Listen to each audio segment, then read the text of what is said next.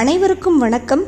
கதைகள் சூழ் உலகில் நீங்கள் கேட்டுக்கிட்டு இருக்கிறது காவல் கோட்டம். இன்றைக்கி நம்ம கேட்க போகிறது அத்தியாயம் 77. இந்த அத்தியாயத்தோட தலைப்பு மெஜுரா சிட்டி. நம்ம போன அத்தியாயத்திலேயே தாது வருஷ பஞ்சத்தை வந்து நம்ம இப்போ விட போகிறோம், அதாவது நீங்க போகிறோம்.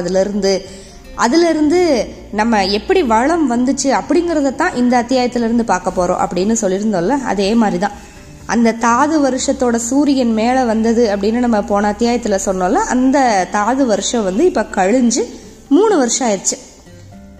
ஆனால் அது வந்து ஒரு 3 வருஷம் இருந்ததில் அது ஏற்படுத்திட்டு போன துயரத்தோட வலி வந்து கண்டிப்பாக 100 வருஷம் ஆனாலுமே இந்த மண்ணை விட்டு மறையவே மறையாது.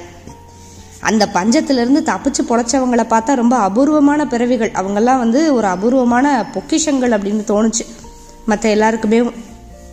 ஆனால் என்னதான் அந்த பஞ்சத்திலேருந்து அவங்க தப்பிச்சு பொழைச்சாலுமே அவங்களோட வாழ்க்கையை வந்து அவங்க மறுபடியும் புள்ளியிலேருந்து தான் ஆரம்பிக்கணும். நிலம், நீர், மரம், மலை, இது எங்கே பார்த்தாலுமே பயங்கர மரணங்கள் நடந்ததோட சாட்சி மாதிரி பயமுறுத்திக்கிட்டே இருந்துச்சு. மக்களோட நினப்பிலேருந்து அந்த தாது வருஷத்தை வந்து அழிக்கவே முடியல.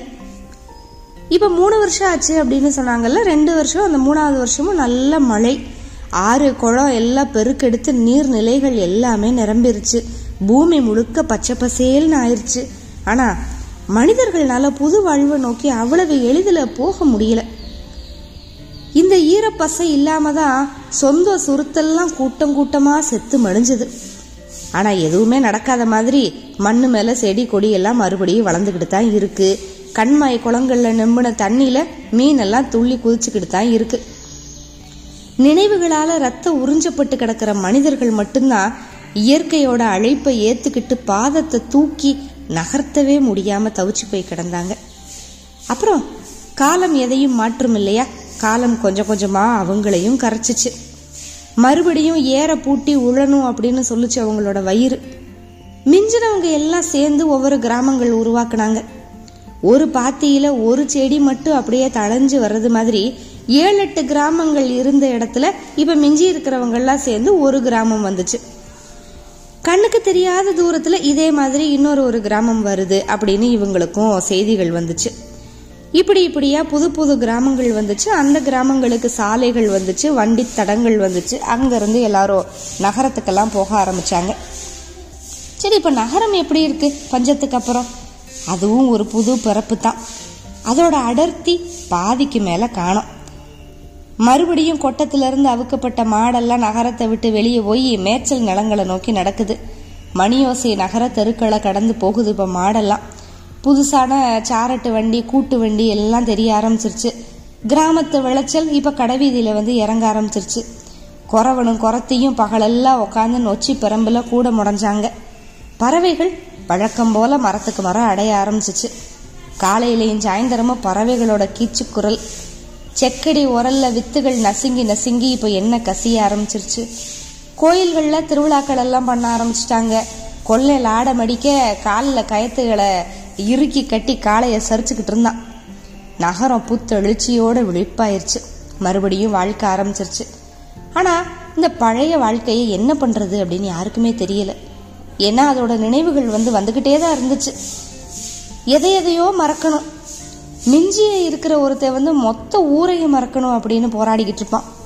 ஆனால் அந்த மொத்த ஊரும் நினைவுகளாக அந்த மிஞ்சி இருக்கிற ஒருத்தனோட நினப்பில் வந்துக்கிட்டே தான் இருக்குது. மறுபடியும் வீட்டு பரனில் தாவி குதிச்சு ஒரு எலி ஓடிச்சுன்னா போதும், அதிர்ச்சியில் கை காலெல்லாம் உறைஞ்சு போய் உக்காந்துடுறாங்க அந்த மனிதர்கள்லாம். ஏன்னா பயம் பிளேக்கு நோய் மேலே. ஆனால் எலிகளெல்லாம் துள்ளி குதிச்சு விளையாண்டுக்கிட்டு போயிடுது. வேப்பமரம் புதுசாக தழைச்சி வந்துச்சு. வேப்பமரம் தழைக்குது. ஆனால் மனிதர்கள் பழைய வாழ்வு பட்டையை உரிக்கிற மாதிரி உரிக்க முடியாமல் சுமந்துக்கிட்டு தெரிகிறாங்க. இவ்வளவு இடைவெளி விட்டும் இந்த நினைவுகளோட கணத்தினால நிறைய பேர் பைத்தியமானாங்க. இவ்வளவு நாள் மனசில் அடக்கி வச்சுருந்ததையெல்லாம் கொட்டி தீர்த்து நரம்பு விடைக்க கத்தி முன்னால் பட்டதுக்கு மேலெல்லாம் முட்டிக்கிட்டு ஓடுனாங்க. புதுசாக நிறைய பைத்தியங்கள் உருவாக ஆரம்பிச்சிருச்சு. பயம் பித்து மனிதர்களுக்கு நடுவுலையே தான் இருந்துச்சு. அப்புறம் கொஞ்சம் கொஞ்சமாக காலம் உருண்டு போய் அப்படியே வசந்தம் வந்தது, குளிர் வந்தது. சிட்டுக்குருவியோட குரல்கள் உதிர்ற பூக்கள் மாதிரி மரம் எங்கே இருந்து உதிர்ந்துக்கிட்டே இருந்துச்சு. செம்மணி கண்களோட கருங்குயில்கள் சத்தம் கேட்டுச்சு, மைனாக்களோட கீச்சொலி, எல்லா காலையிலையும் காக்காக்கள் வந்து கரைஞ்சு நகரை எழுப்புச்சு.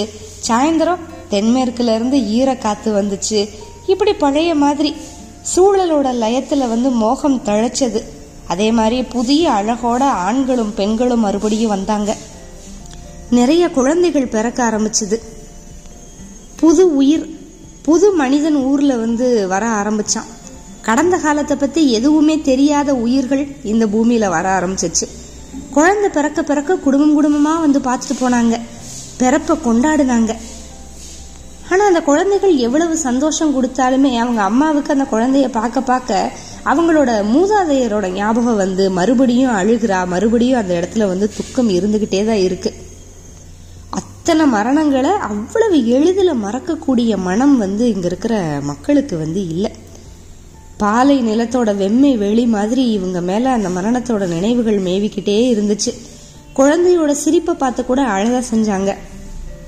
தாது வருஷத்துக்கு அப்புறம் 3வது வருஷம் வந்து பிரமாதி வருஷம் 1880.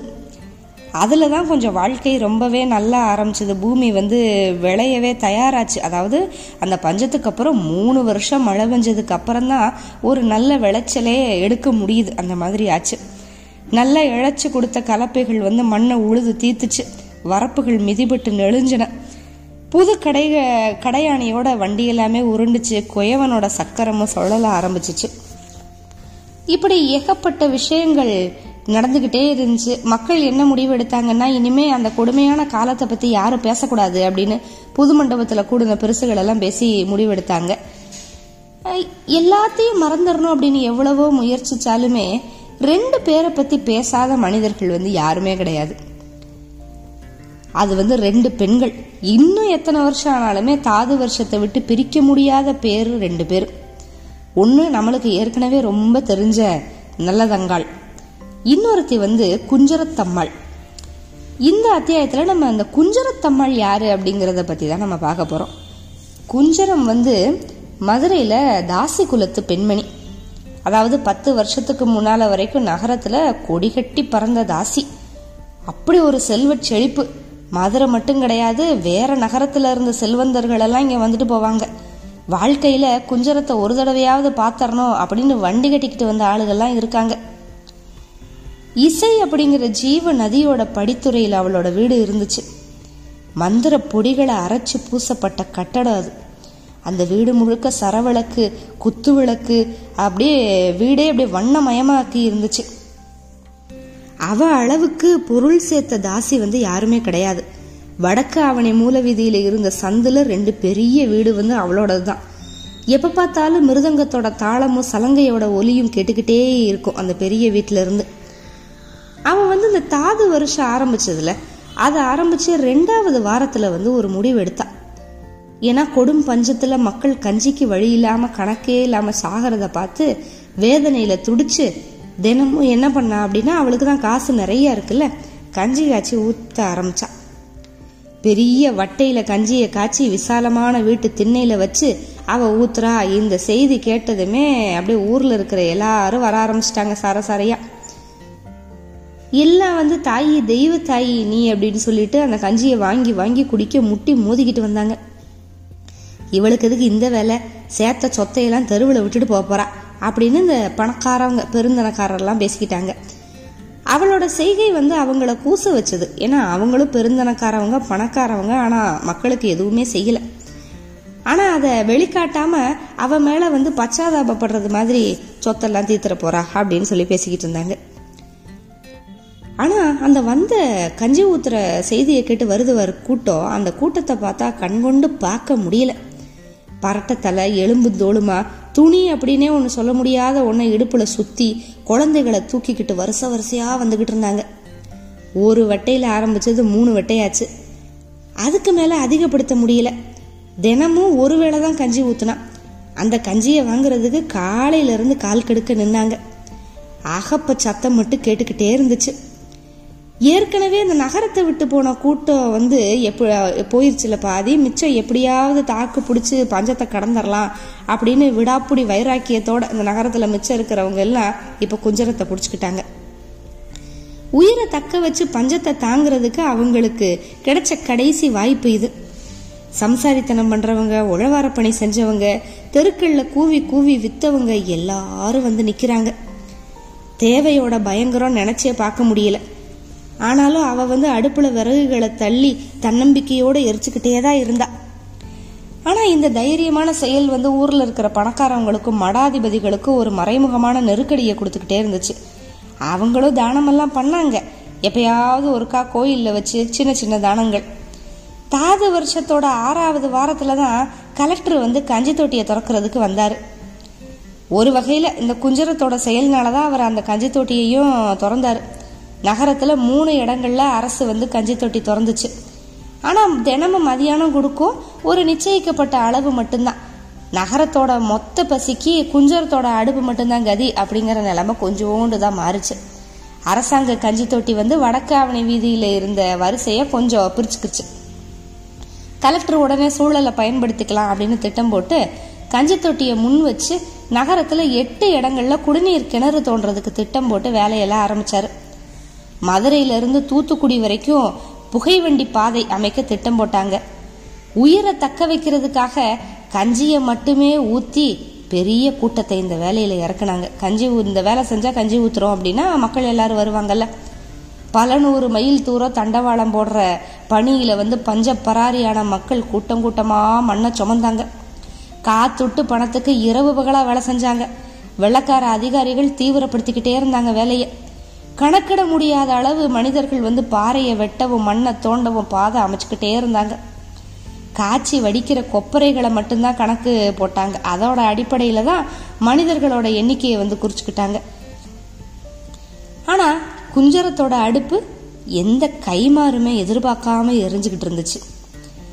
நாளாக ஆக அடுப்போட நெருப்பு சிரித்துச்சு. ஆனா தாது வருஷம் முழுக்க அணையாம எரிஞ்சுது. 13 மாச காலம் எரிஞ்ச அந்த அடுப்பு எல்லாத்தையும் எரிச்சிருச்சு. அவ வாழ்க்கை முழுக்க சேமிச்ச சொத்து எல்லாத்தையும் ஒலையில போட்டா. தங்க கல் பதிச்ச நகைகள், வெள்ளி நகை, முத்து, முத்துச்சரம், காசு மாலை, மோதிரம், ஒட்டியானம், மேகலை, சதங்க, ஆபரண கொலுசு, தோடு, ஜிமிக்கி, மூக்குத்தி எல்லாம் கஞ்சியா மாறிடுச்சு. ரொம்ப சிறந்த வேலைப்பாடுகளோட இருக்கிற அணிகலன்கள் வந்து பிராமணர் வீடுகளுக்கும் வெள்ளாளர் வீடுகளுக்கும் கைமாறுச்சு. சரவிளக்கு, கொத்து விளக்கு எல்லாமே, அப்புறம் ரங்கன் பல்லக்கு இதெல்லாம் நடுப்பட்டி ஜமீன் மாளிகைக்கு போயிடுச்சு. வண்ணங்கள் பூசப்பட்ட அந்த அபூர்வ கண்ணாடிக்கு அவ்வளவு கிராக்கி. அந்த கண்ணாடி எங்கே போச்சு? கடைசியாக கோட்டை ஒரு மிராசுக்கு போயிடுச்சு. தொடர்ந்து அடுப்பு எரிஞ்சு எரிஞ்சு வீடு முழுக்க புகையடிச்சுக்கிட்டே இருந்துச்சு. அந்த வீடு வண்ணமயமானது அப்படின்னு நம்ம பார்த்தோம்ல. இப்போ அந்த வீடு சுவர் முழுக்க கறி. குஞ்சரத்துக்கு முன்னை விட இப்போ இந்த வீடு வந்து ரொம்ப பிடிச்சிருச்சு. அது விற்கிறதுக்கு அவளுக்கு மனசே இல்லை. இவ்வளவு பெரிய வீடு நகரத்துல எத்தனை இருக்கு அப்படின்னு விரல் விட்டு எண்ணிடலாம். பல வருஷ கால வாத்தியங்களோட இசை அந்த எதிரொலிச்சுக்கிட்டு இருந்த நிலக்கதவுகளை வச்சிருந்த வீடு.